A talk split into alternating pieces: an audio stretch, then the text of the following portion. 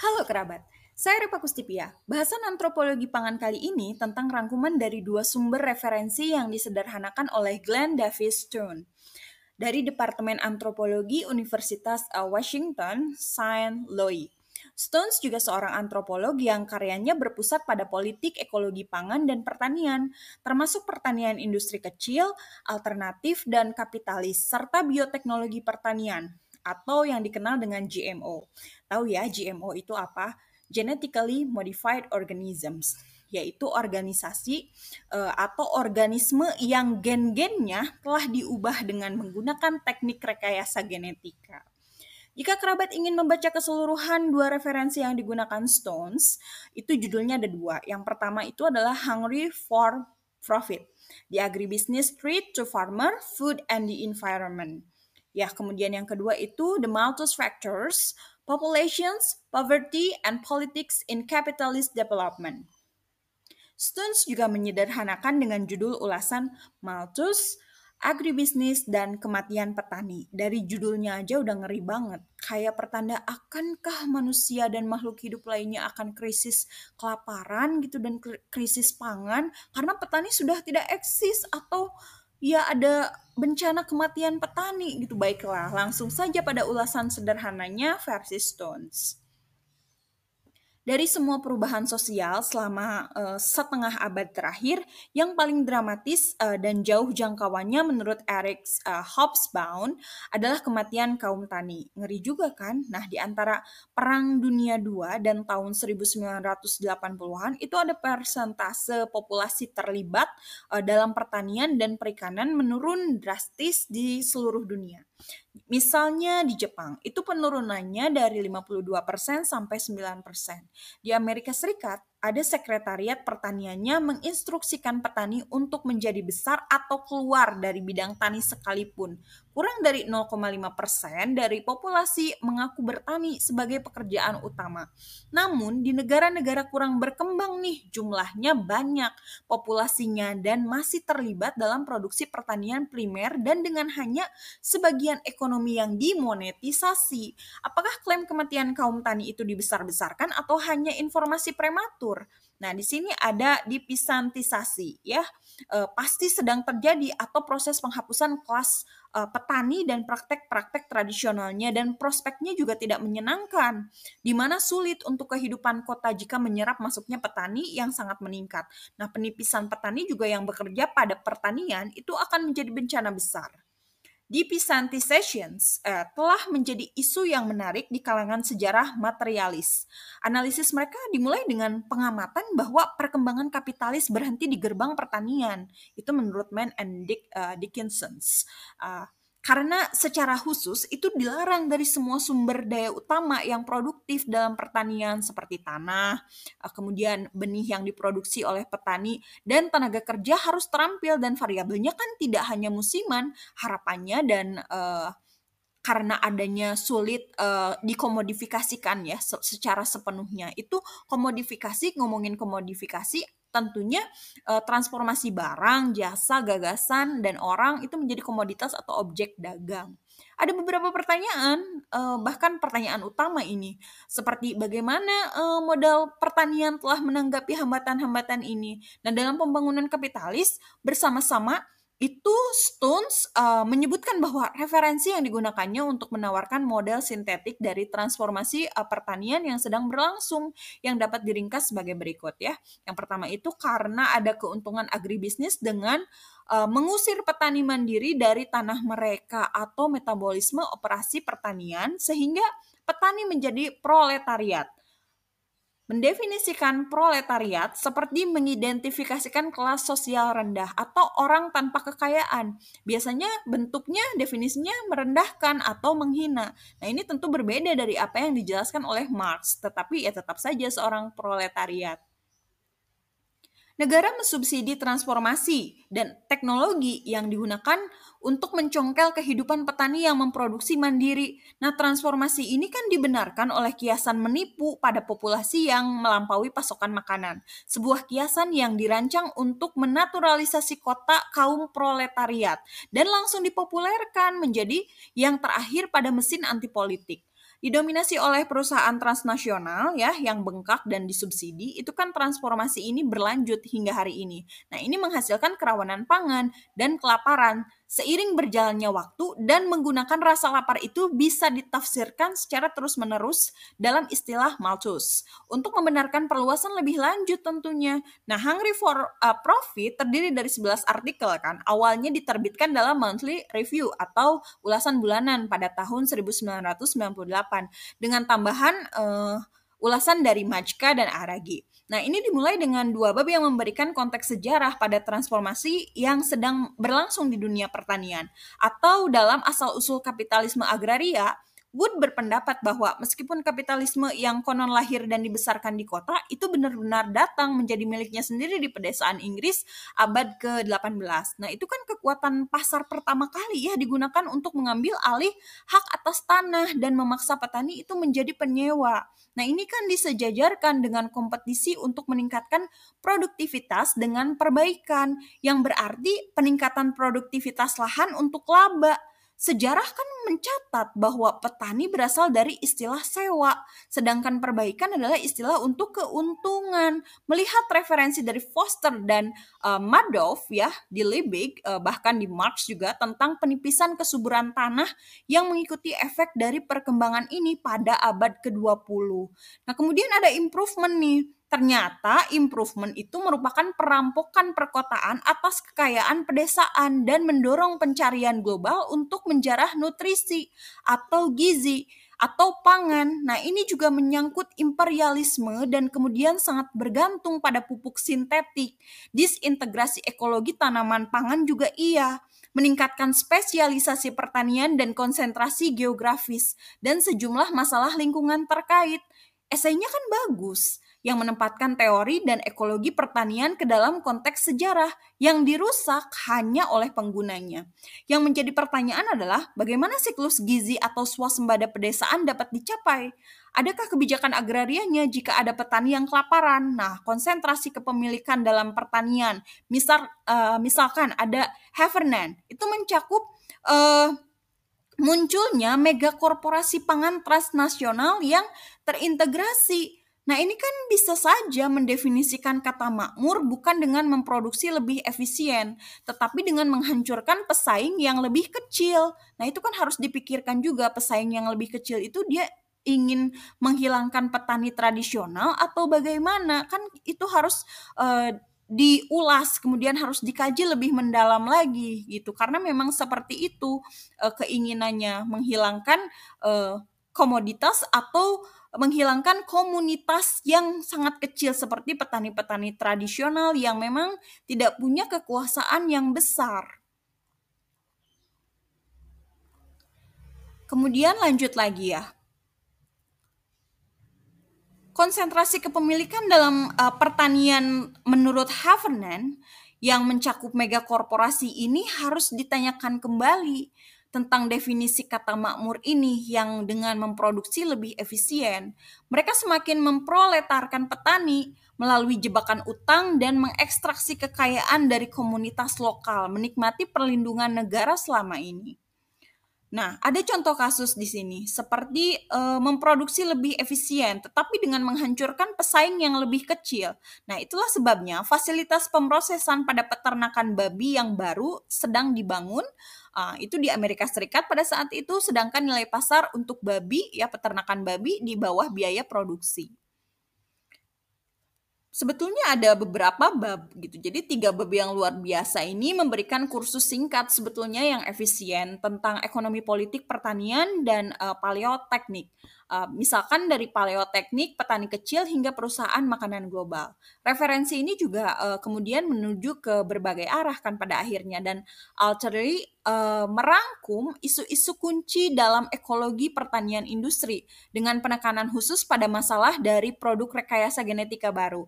Nah, beda lagi sama Lewontin itu menganalisis peran teknologi dalam penetrasi kapitalis sektor peternakan. Kalau Middendorf uh, itu memberikan uh, ikhtisar bagaimana bioteknologi mengubah penggunaan ekonomi tanaman dan hewan. Kemudian memeriksa bagaimana perubahan ini terlepas dari retorika kemanusiaan, membahayakan tentang keamanan pangan atau tidak gitu. Itu kan bahasan yang menarik ya. Uh, bahasan menarik lainnya itu tentang politik pangan global. McMichael yang menarik mengidentifikasi um, politik subsidi uh, sebagai uh, kekuatan pendorong di belakang sistem pertanian di seluruh dunia. Jadi dia berpendapat bahwa uh, berbeda dengan ekonomi kolonial Inggris, Amerika Serikat itu memiliki sejarah manufaktur dan uh, pertanian terintegrasi yang menghasilkan pertanian intensif energi dan modal sejak dini subsidi pemerintah Amerika Serikat untuk bisa diinput seperti biji-bijian ekspor dan uh, teknologi agribisnis juga telah disukai uh, perusahaan makanan transnasional hingga bisa memberantas petani kecil Amerika dan sangat membahayakan petani di negara kurang berkembang. Hasilnya kan satu arah, seperti yang dijelaskan tentang uh, dipesantisasi uh, dan peningkatan yang menyertai keputusan perkotaan dan kerusakan lingkungan bab selanjutnya itu akan menyel, uh, menyelidiki uh, efek dan studi kasus yang konkret.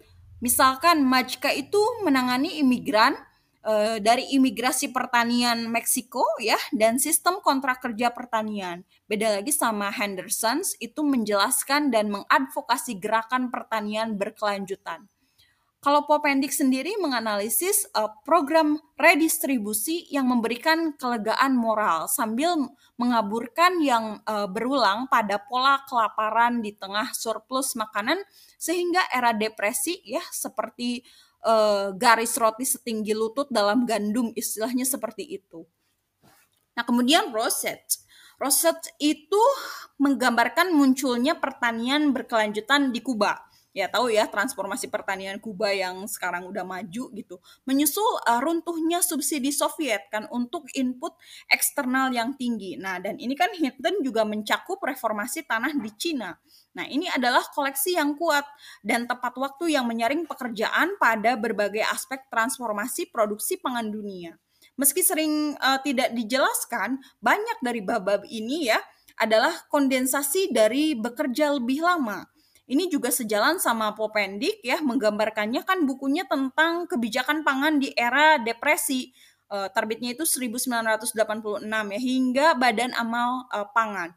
Nah, kondensasi dari banyak penelitian ini adalah kekuatan. Ada juga beberapa topik yang membutuhkan lebih banyak liputan. Referensi ini juga membahas uh, sedikit tentang pematenan terhadap tanaman dan kolusi yang tidak nyaman antara universitas dan perusahaan dalam proses ini.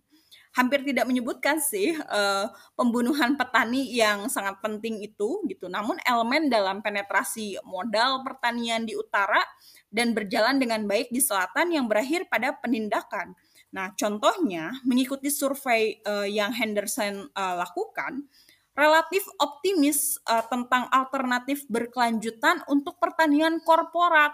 Hingga akhirnya menanyakan apakah kegiatan seperti itu mungkin uh, tidak hanya sebuah gangguan kecil terhadap dominasi perusahaan atas sistem pangan, karena kan reformasi yang sebenarnya membutuhkan transformasi masyarakat yang lengkap, dan apakah ini akan meninggalkan beberapa kelompok Nah, kelemahan ini kan kecil dibandingkan dengan kekuatan koleksi sebagai yang e, berorientasi historis misalkan dalam survei ekonomi politik yang didukung negara pengambil alihan perusahaan produksi pangan dunia.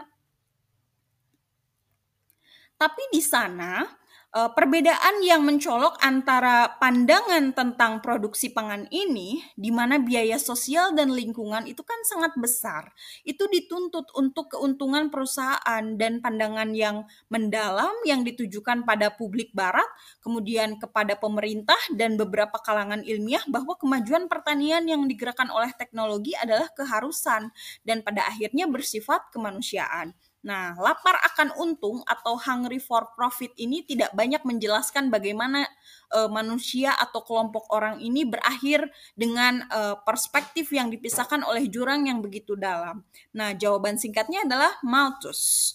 Malthus dan inilah mengapa sejarah Eric Rose ya yang uh, tentang Malthusianism itu berfungsi dengan baik sebagai buku pendamping. Ya, jadi Eric Rose itu kan menulis buku The Malthus Factors, uh, Poverty, Politics, and Populations in Capitalist Development. Uh, dia menulis tentang itu sekilas tentang Eric Rose ya. Jadi uh, dia adalah seorang antropolog yang mengenyam pendidikan di Universitas Pennsylvania, uh, yang selanjutnya di Columbia University uh, selama bertahun-tahun mengajar uh, di Universitas Amerika Utara gitu dan akhirnya dia uh, ada di Institut Studi Sosial di Belanda.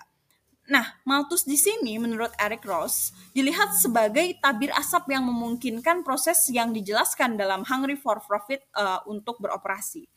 Jadi Malthusianisme adalah model yang selalu gagal untuk disesuaikan pada peristiwa dunia, tetapi setiap tahun itu muncul seperti burung phoenix, uh, ya, uh, burung phoenix dan jadilah opini uh, populer itu menurut Watts.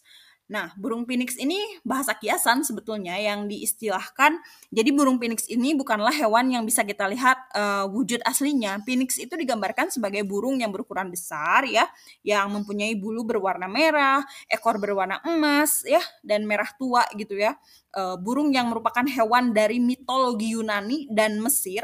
Nah, itu kan digambarkan uh, seperti mempunyai kekuatan untuk hidup kembali. Nah, Malthusianisme juga begitu esai tentang prinsip kependudukan itu dimaksudkan untuk menggambarkan hubungan antara pertanian dan uh, pertumbuhan penduduk. Jadi dua topik yang sedikit diketahui Malthus itu modelnya selalu tidak ilmiah tetapi politis.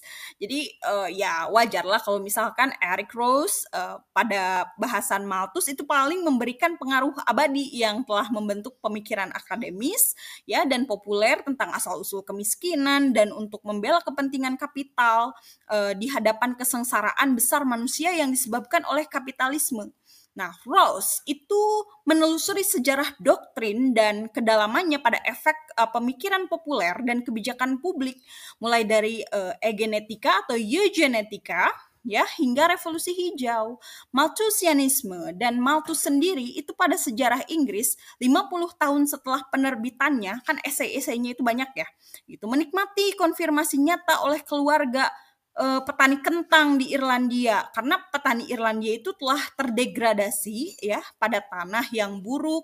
Dan ya menjadikan pilihan makanannya itu sebagai diet kentang. Sementara uh, sementara tuan uh, tanahnya itu memaksimalkan uh, produksi gitu pada ekspor uh, makanan dan ekspor gandum dan juga daging sapi. Nah, kemudian kan meningkat.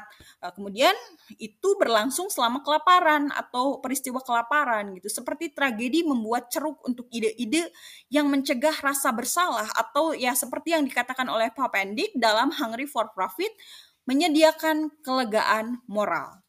Nah, bagi Inggris sendiri, ya kelegaan moral itu kan datang dalam bentuk model Malthus uh, tentang hubungan intrinsik antara penduduk dan produksi pangan. Nah, Malthus me menyalahkan uh, populasi yang tinggi pada orang miskin, kurangnya pengendalian moral. Nah, itu kata Malthus ya. Jadi Irlandia ya negara pengekspor makanan itu yang tidak mengalami peningkatan populasi seperti yang ditulis oleh Marx dengan menghina sih sebetulnya dikutip oleh Ross ya. Jadi ini adalah tanah perjanjian dari asas populasi. Begitu kalimatnya. Nah, kelaparan itu juga memberikan uh, contoh awal dari efek nyata teori tersebut pada kebijakan. Direktur program bantuan uh, seperti mantan murid Malthus, uh, namanya itu Trevelyan, itu menggambarkan kelaparan sebagai sebuah pukulan langsung dari penyelenggaraan yang maha bijaksana dan maha penyayang gitu. Jadi uh, bantuan itu ditahan. Mengindahkan perintah Malthus kan, memberi makan pada penderitaan hanya akan menghasilkan lebih banyak penderita. Jadi kelaparan itu menjadi alasan untuk konsentrasi lebih lanjut pada tanah, memeras petani kecil dan akhirnya mengubah Irlandia menjadi padang rumput untuk Inggris. Nah, Malthusianisme menjadi semakin mengakar konsepsinya. Cukup populer si ini di Amerika Serikat dengan bantuan organisasi seperti Liga Malthus. Didirikan pada tahun 1877 kan untuk uh, mempromosikan klaim Malthus yang tidak didukung. Nah, sekarang kan digambarkan sebagai hukum populasi. Nah, abad ke-20 nih, membawa pertumbuhan baru tentang Malthusianisme. Salah satunya adalah eugenetik atau egenetika egenetika atau eugenetik itu apa? Jadi itu adalah merupakan uh, pandangan filsafat sosial dan politik. Sebetulnya itu pseudo-scientific ya yang berusaha untuk uh, memberantas cacat genetik dan memperbaiki susunan genetik populasi secara umum melalui pemuliaan selektif. Nah, berbicara tentang determinisme demografis Malthus, itu dapat merasionalisasikan kemiskinan sebagai hasil produksi berlebih yang dipromosikan oleh kegagalan moral orang miskin. Eugenetika itu mengambil langkah selanjutnya dalam e, menyimpulkan bahwa ini kekurangan moral. Kekurangan moral itu adalah bawaan kaum miskin mengancam tetanan sosial tidak hanya karena jumlah mereka, tetapi karena pengikisan stok rasial bangsa. Ross itu melacak varian daripada Malthusianisme melalui pendirian intelektual barat, termasuk fakultas yang ada di Harvard, uh, yang memberi kita The Rising Tide of Color Against White World. Itu ada di karya Stoddard. Isinya kan supremasi. Supremasi itu apa? Supremasi adalah prinsip inti demokrasi liberal yang mewujudkan sebuah ide. Nah, itu lingkungan hidupnya radikal dan pertengahan abad ke-20 tentang bencana lingkungan. Hal tersebut menjadi kendaraan utama bagi ketakutan Malthus. Nah, dari Our Plowdirt uh, Planet ya, karya Osborne tahun 1948 itu hingga Populations Bomb karyanya Ehrlich uh, tahun 1968 dan Tragedy of the Commons karya Gareth Hardin. Rose di sini menunjukkan bahwa Gareth Hardin adalah seorang ahli eugenetika atau eugenetik. Jauh sebelum dia menjadi kesayangannya gerakan lingkungan nih pada tahun 1949.